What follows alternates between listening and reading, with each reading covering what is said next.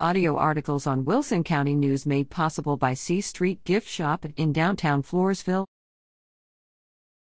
Win big, support youth at KO Op for Kids. Put on your best Hawaiian themed attire and win big at KO Op for Kids, a cash giveaway fundraiser to benefit youth who make local auctions in Bexar, Kendall, Medina, Guadalupe, Atascosa, Wilson, and La Vernia stock shows.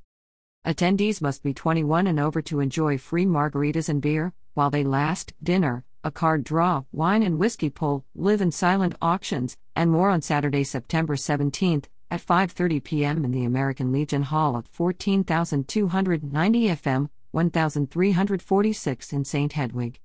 Tickets are $100 per couple with only 280 being sold. A grand prize of $3,500 can be won in the reverse drawing with $500 to be awarded to second, third, fourth, and fifth places.